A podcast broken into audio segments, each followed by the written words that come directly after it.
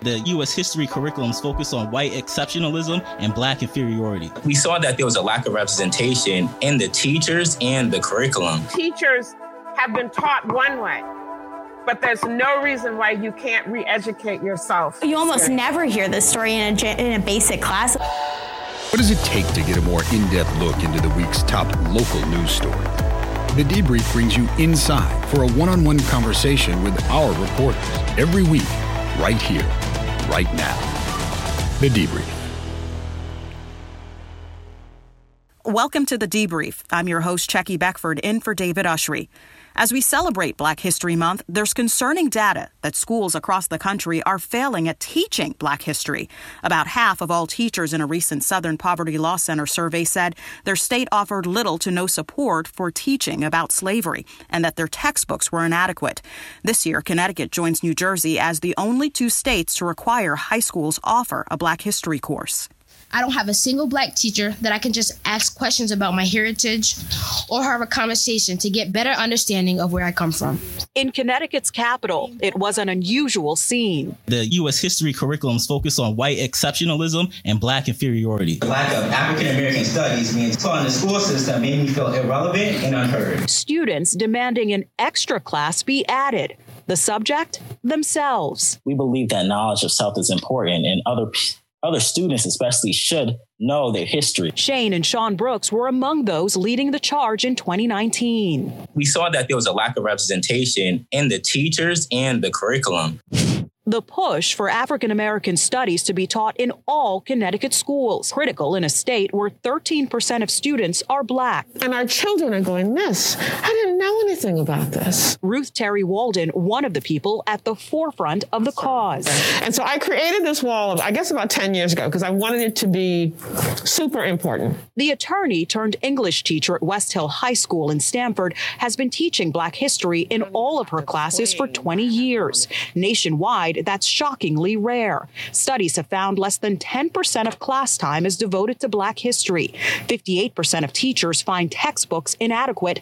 Only 8% of seniors can identify slavery as a central cause of the Civil War. That's just a starting point for Walden, who takes students deep into the Underground Railroad. We created a sophisticated network of stations and conductors and people with resources to help us to make ourselves free.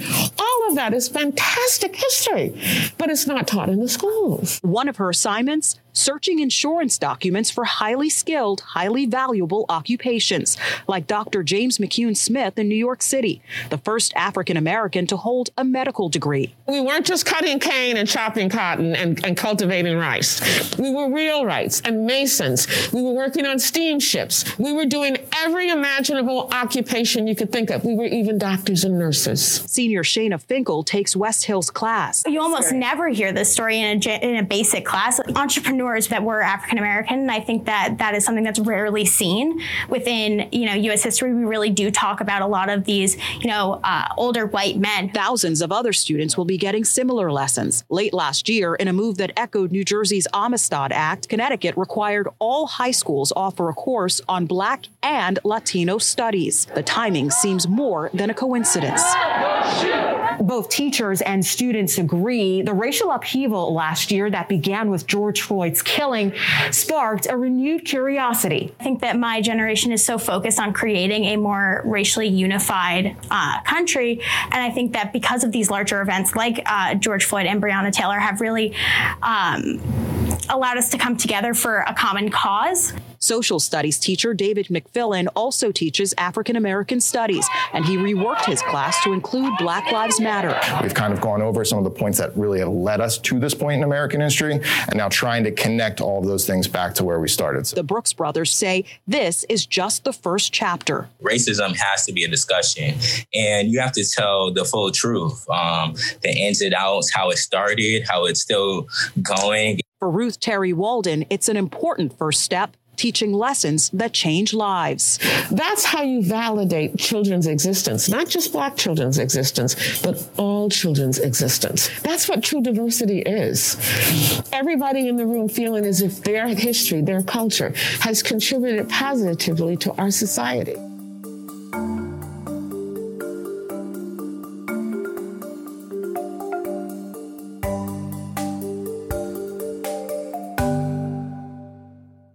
Ruth Terry Walden, the teacher from West Hill High School you heard from in our piece, is joining us now. Ruth, thanks for being with us today. Uh, tell us more about when you switched careers from being an attorney to becoming a teacher and, and what you found. I, I worked in the legal field and I worked at Yale School of Medicine and I worked as a hospital administrator. So, you know, I was always around adults. Uh, and then so when I shifted, I'm now with young minds and impressionable minds and you're observing what they know and what they don't know. And when you get to what they don't know or some of the misconceptions, you have to take a pause. I mean, I, you know, I would have a set curriculum that I was supposed to follow, and then um, we would have an auxiliary topic that was pertaining to the text that dealt with African Americans and African American history. And some of the comments that the kids or the children, my students would make, we would have to suspend the the planned lesson and then we'd have to do research because I said to myself, you can't allow these children to continue to think this way. So from there, the curriculum takes a it takes a diverse path, but the path is integral to the learning process. You found that that a lot of your students didn't really know much about Black history, right? My students absolutely didn't know, and my colleagues didn't know.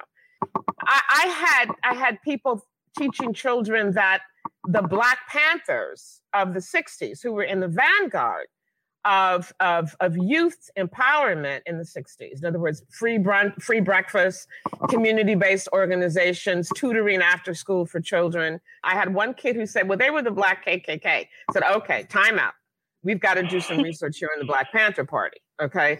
And once the children did their research and I allowed them to do the research. The dawning moment was when one of the children said, Well, miss, they all served in the military. She said, Every single one of the founding fathers of the Black Panther Party were veterans. And I said, So what does that teach you?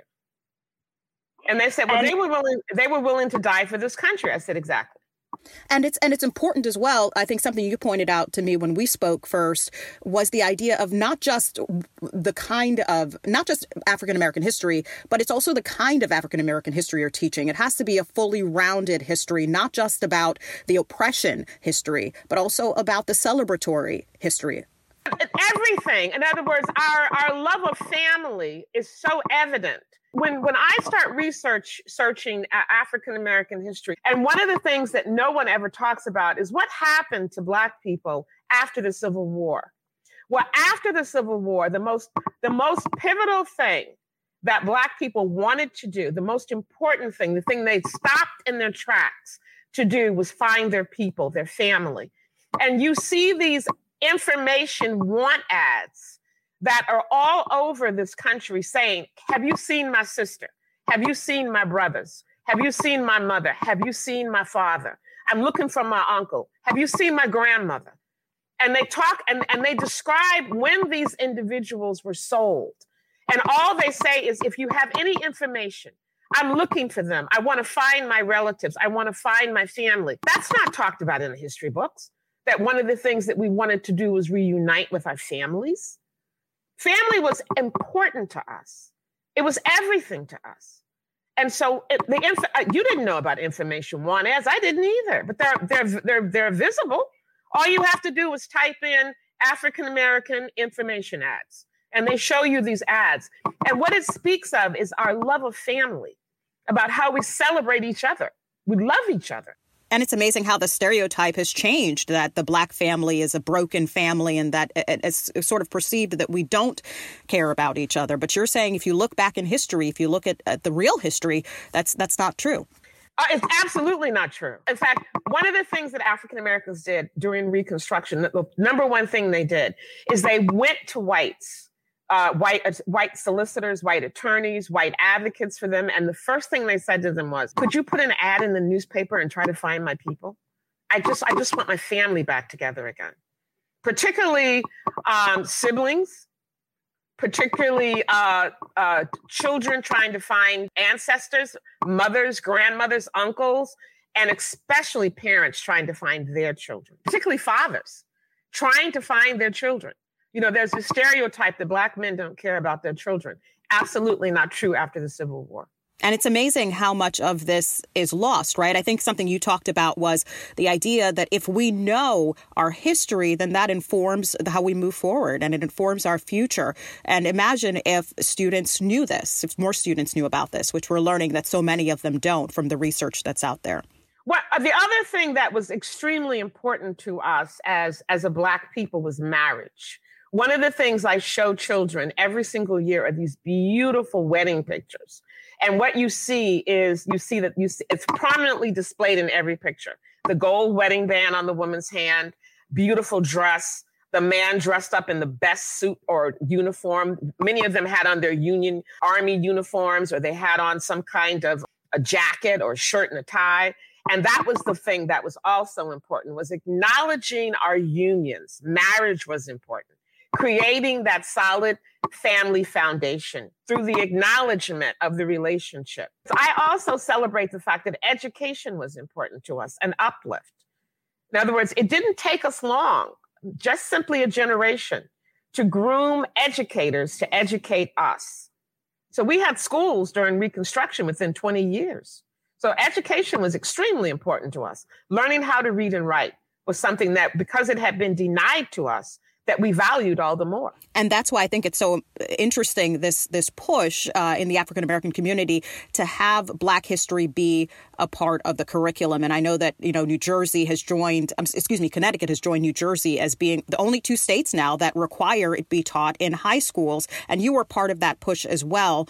Uh, do you think, though, as some critics have said, it falls short a bit in not speaking more about systemic racism, the current curriculum?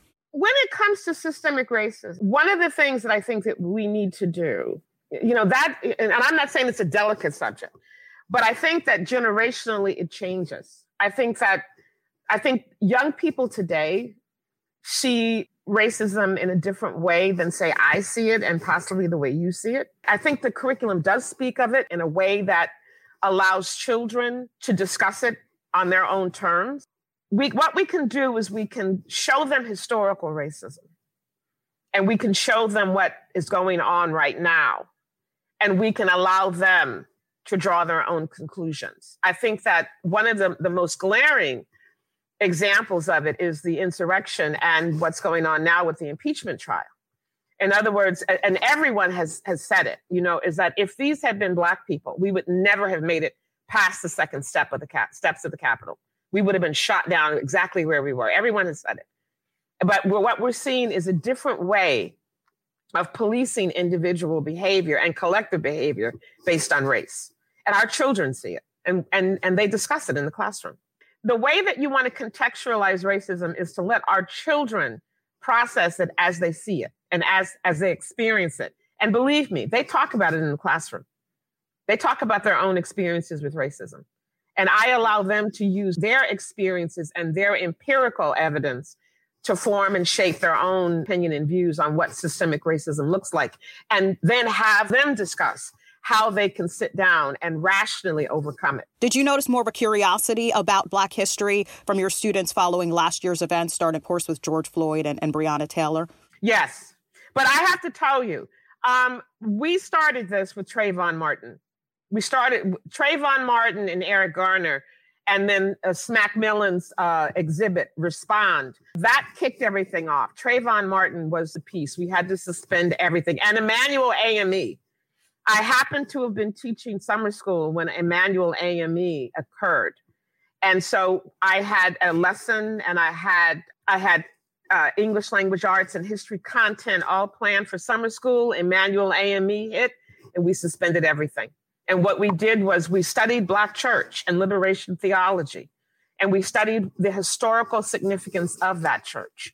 That was the second Black church founded on these shores. And we talked about what Black church was to us, to our community, and why that church, that particular church, was important and why it was singled out by this individual. So we had to do all of that historical research, and the kids were all in. What do you hope the new curriculum does for your students, not just your Black students, but all students? I want it to sustain them. I want them to take it forward. I want them to use what they've learned in my classroom as, as, as life lessons. So I, this curriculum is going to is going to foster and augment that for me. In other words, this is not curriculum that I don't teach. What it does is it validates what I've been doing for the last 20 years. In other words, it, you know, it, it has. I won't say that I'm the Lone Ranger because, as I said to you before, I have community partners in the Avon Theater. I mean, we have something called the Black Lens where we're showing Black film. Um, and those individuals, in fact, somebody uh, also have to tell you, believe it or not, my allies are unlikely. The Greenwich um, English Speaking Union has been very supportive in allowing me to continue my research endeavors. And as an African American woman, um, so they understand the connection between British Black colonialism and American Black uh, oppression. So we've been studying that and they've been working with me on that. Um, my department and my administrator, you know, there's, I don't do this in a vacuum. I have people who help and support me. And of course, Yale and the Gilder Lehrman Center uh, for Anti Slavery and Resistance and Abolition has also been very, very supportive. And so, and I, and I have historians, when I write them, they write me back.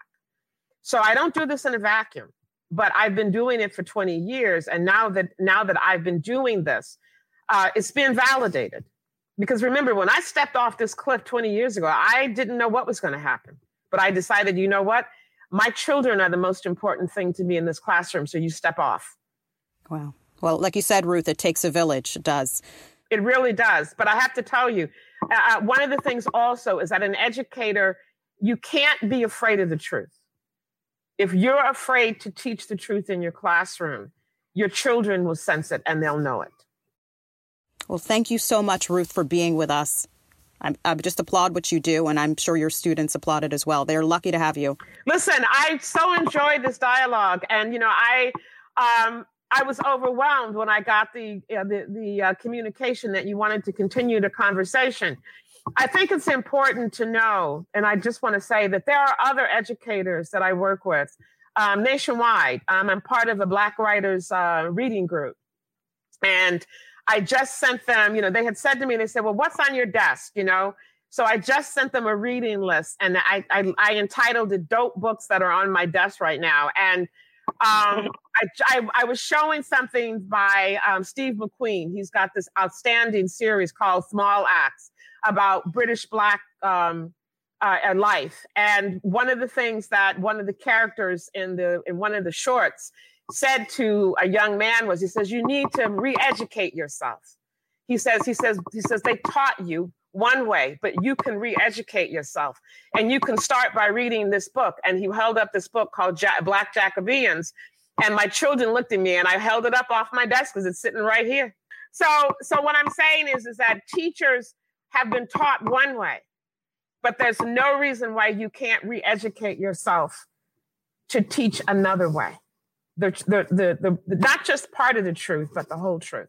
And that includes African American and Latinx studies, because we did, we have, and we continue to be, be a, a significant contribution to this country. And when our children know that, they're engaged and they understand that education is uplift for them. Yeah. Yeah that they have a seat at the table as well. Thank you again, Ruth, for being with us. And thanks to all of you for listening. Thanks to our production team, Melissa Mack, Darren Price, and Ben Berkowitz. I'm your host, Checkey Beckford, in for David Ushery. We'll check back with you next time on The Debrief.